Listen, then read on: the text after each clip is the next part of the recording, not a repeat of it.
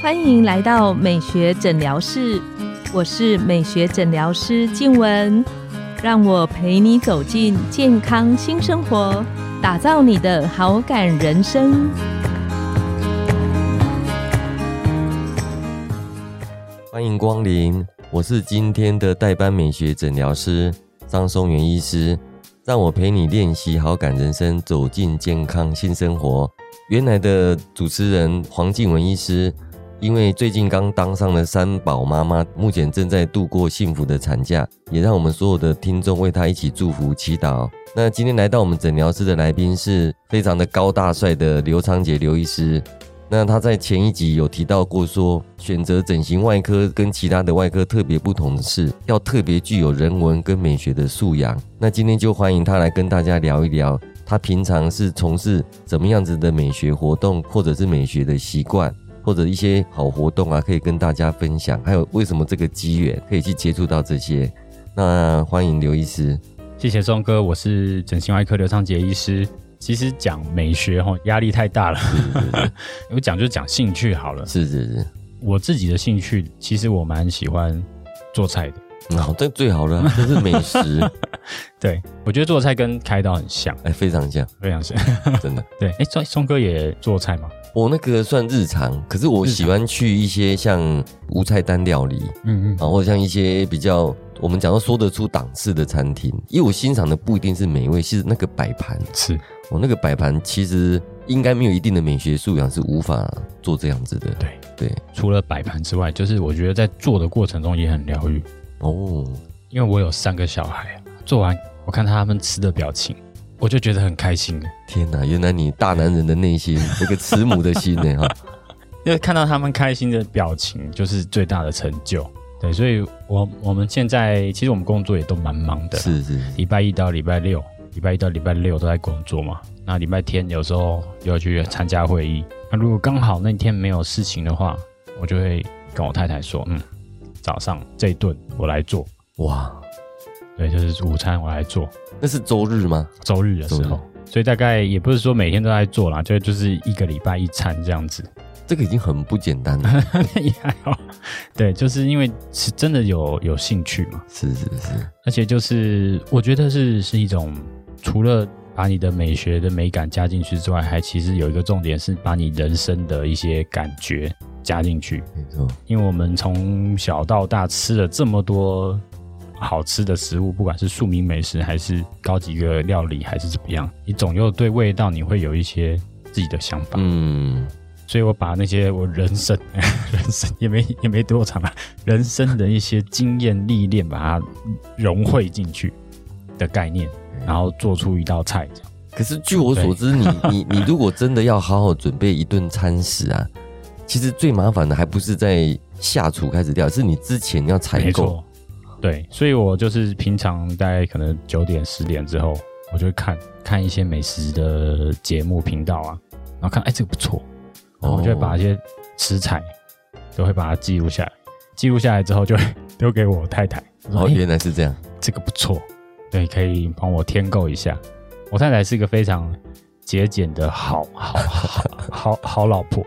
所以她看到说：“哎，你这个太贵了，或者是说你这个一买就要买一一整坨、一整袋啊，这个你只做这样一点点不太好用，这样子。所以就是大家会斟酌一下，因为有时候真的会很浪费很多香料啊、香料的东西，或是很多香草。对啊，他也也研究香草，因为不同的香草它的带出来的味道不一样。哦，西式料理你也在研究香草，因为西式料理它很多香料啊。哦，对我们讲中式料理，它是以酱油为基底的料理。讲难听一点，西式料理就是以番茄跟奶油为基底的料理。嗯嗯嗯，把番茄跟气死啊，我觉得有一个特别的不同点，就是香草跟香料的加法。那西式料理它就会有很多不同的香草，就像茴香啊，对对对对对，好那不同的味道。那东式料理的话，你比如说像是那个五角啊，等等的这种，好，这种东西就是中式的。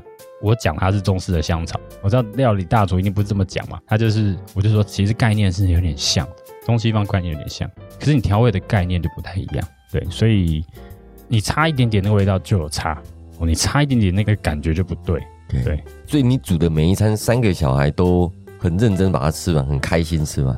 我的最主要的重点就是做出来的东西是他们要会吃，他们要会肯吃的。是是。但是的确，钟哥觉得发现已经很大的一个重点了，就是你其实你做太复杂、太精致的东西，小朋友可能不买单啊。是。他可能觉得不好吃啊。因为你要揣摩每一个小朋友的味道。像我上次好不容易研究出怎么样做出最酥最软的芋头鸭，我自己吃都觉得哇，我怎么这么有天分可以开餐馆？结果我大女儿不喜欢吃芋头。结果 他就死都不吃，哦，我就很难过。对啊，那你不要跟他讲芋头啊，反正是藏在没有的。我觉得不喜欢吃那个食物的的人啊，他一闻到那个味道，他就知道他不要。哦，OK OK OK，这个我也是不知道为什么，就是也像有些人不吃杏仁嘛，嗯嗯嗯嗯，有些人不吃芋头，有些他们就是自动不会吃某个东西。嗯嗯嗯，像我是什么都吃的人，所以所以你那 这样听起来，你可以为了煮这一顿。然后就一整个礼拜天，就是专门为了这一顿来花心思。也不会啊，就是像如果要腌的嘛，我可能前礼拜六晚上我就先腌好。OK，对，就放二十四小时啊，差不多，越放越久越好。OK OK，对，然后早上开始弄一弄就出来了。然后现在其实很多工具啊，压力锅啊，什么气炸锅啊等等的那个对，那他们都是很好用的工具啊。OK，它可以让你节省非常非常多的时间。所以，就你刚刚讲，你说。在料理的过程当中，你也在自我疗愈嘛？对，所以你真的可以从里面发掘到，对对，会让你精神整个 relax。对，就是说，你如果不喜欢那个东西，你就觉得是一个工作，是一个劳劳动，这基本上你会很排斥这个东西。但是如果在做的过程中觉得很开心的话，OK，对，然后那个就会你反而会更轻松的。那你这样子来讲，表示说你喜欢舌尖上的美味嘛？哈，尤其是自己做，那你会不会为了这样子啊，你就会带小孩子啊，全家大小去？一些人家比如说口碑推荐的一些美食，当然都会啊，哦，都会去，就是知己知彼嘛，对，没 对才可以学习啊，应该说是跟那些大师们学习啊，因为其实我们觉得我们越来越幸福，我自己有感觉到，大概跟二十年前，哦，跟十年前，我们台北啦，讲台北的食物料理来讲是越来越精致，很多异国料理哈，当然也是越来越贵了。我印象最深刻的是我小学，我那时候我父亲就喜欢带我去卢斯葵，哇，台北卢斯葵吃牛排，那时候卢斯葵是一等一超高级、超贵。对，超棒的一个牛排馆，就是最近我又带他们去吃，结果发现它是现在变成一个平价 平价牛排，对对对对，因为到现在的餐厅都太贵了，然后就变成说，哎，这个变平价，CP 值变得很高，就突然间如斯葵变成一个非常 CP 值非常高的一个牛排馆，对没错，这个就是跟我们那时候当住院医师的时候啊，那时候听到教父牛排啊，哇，那其实真的不是很特殊、很特殊的理由啊。跟我老婆交往啊，从来没有请她过一次上教父牛排，就没想到现在竟然去吃教父牛排，已经变成说是 想不出来地方，只好去那个地方。真的，没错没错。所以在台北的生活圈来讲，美食其实是一个很大的美学享受了。嗯，哦，这个我很有认同。对对对，就像刚刚你你提到的哈，那个料理啊、摆盘呐，哈，其实还有整个氛围的营造啊，是，其实这个也是一种自己啦，自己一个一个什么自我疗愈的方式啊。所以，所以除了这个美食之外啊，那你会特别培养带小孩子去什么听音乐，或让他们学乐器之类吗？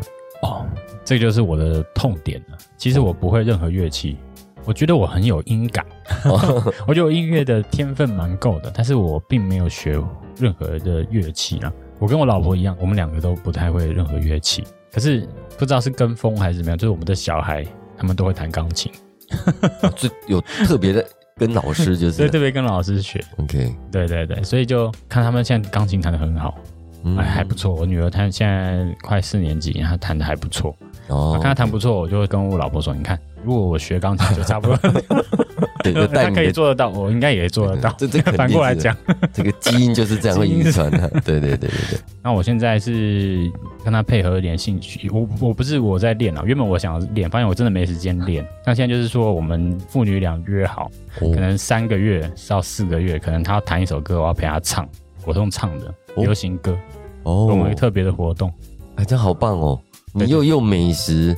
锁住他们的舌头，然后用这样子这样子音乐，对对对，把它锁进来。哎，我觉得你还蛮懂得，这个叫做什么？跟小孩子之间的距离可以透过这样子的活动，这还蛮好的。不知道松哥有没有玩电动啊？我以前也是玩电动，game 嘛哈，玩玩电动就是跟小朋友最好拉近距离的方式啊。是是。可是我太太看到会很不开心啊。通常妈妈都这样子。对啊，你打近视啊，功课啊，那就不行。那现在变成就是他弹一首曲子，我叫他练好那个曲子，然后我陪他唱。哎，这个大家都是很正面的去看待这件事情。哎，真的很棒。而且他也会很这个过程中情谊也进步的很多，因为他有个目标，他有个目标。他如果弹什么肖邦啊或什么，可能他就很不想要做。可是弹这个，就是我拿些流行乐给他听，那他就就开始练，然后又在唱。那这样很好呢，哈。对，那你另外两个是儿子也在学钢琴哦。我儿子很好笑，我儿子他现在是小学升二年级，他之前也是学钢琴，不过学到后来在学一年级的时候，他就说我不想学钢琴。嗯嗯，OK，他弹的也还不错，他不想学，他说他不想学。那我们也尊重他，他就不学，他比较想要做一些什么足球哦，运动类运动类的。我们也想说也 OK 啦。那哪天他想要回来，我们再给他看看他想要再练什么小提琴什么都可以。嗯，对，他目前就是就没有再继续学。对，那我最小的才两岁而已。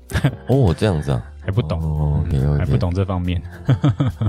这样子来讲，我觉得你就把自己对于美的，因为美学这种东西哦，它这个概念其实形式很多种啊。好像你说。欣赏美的、吃美的，哦，那甚至说听美的音乐啊、看美的艺术啊，其实美学是很多种的。我还有个计划啦，因为我觉得活到老学到老。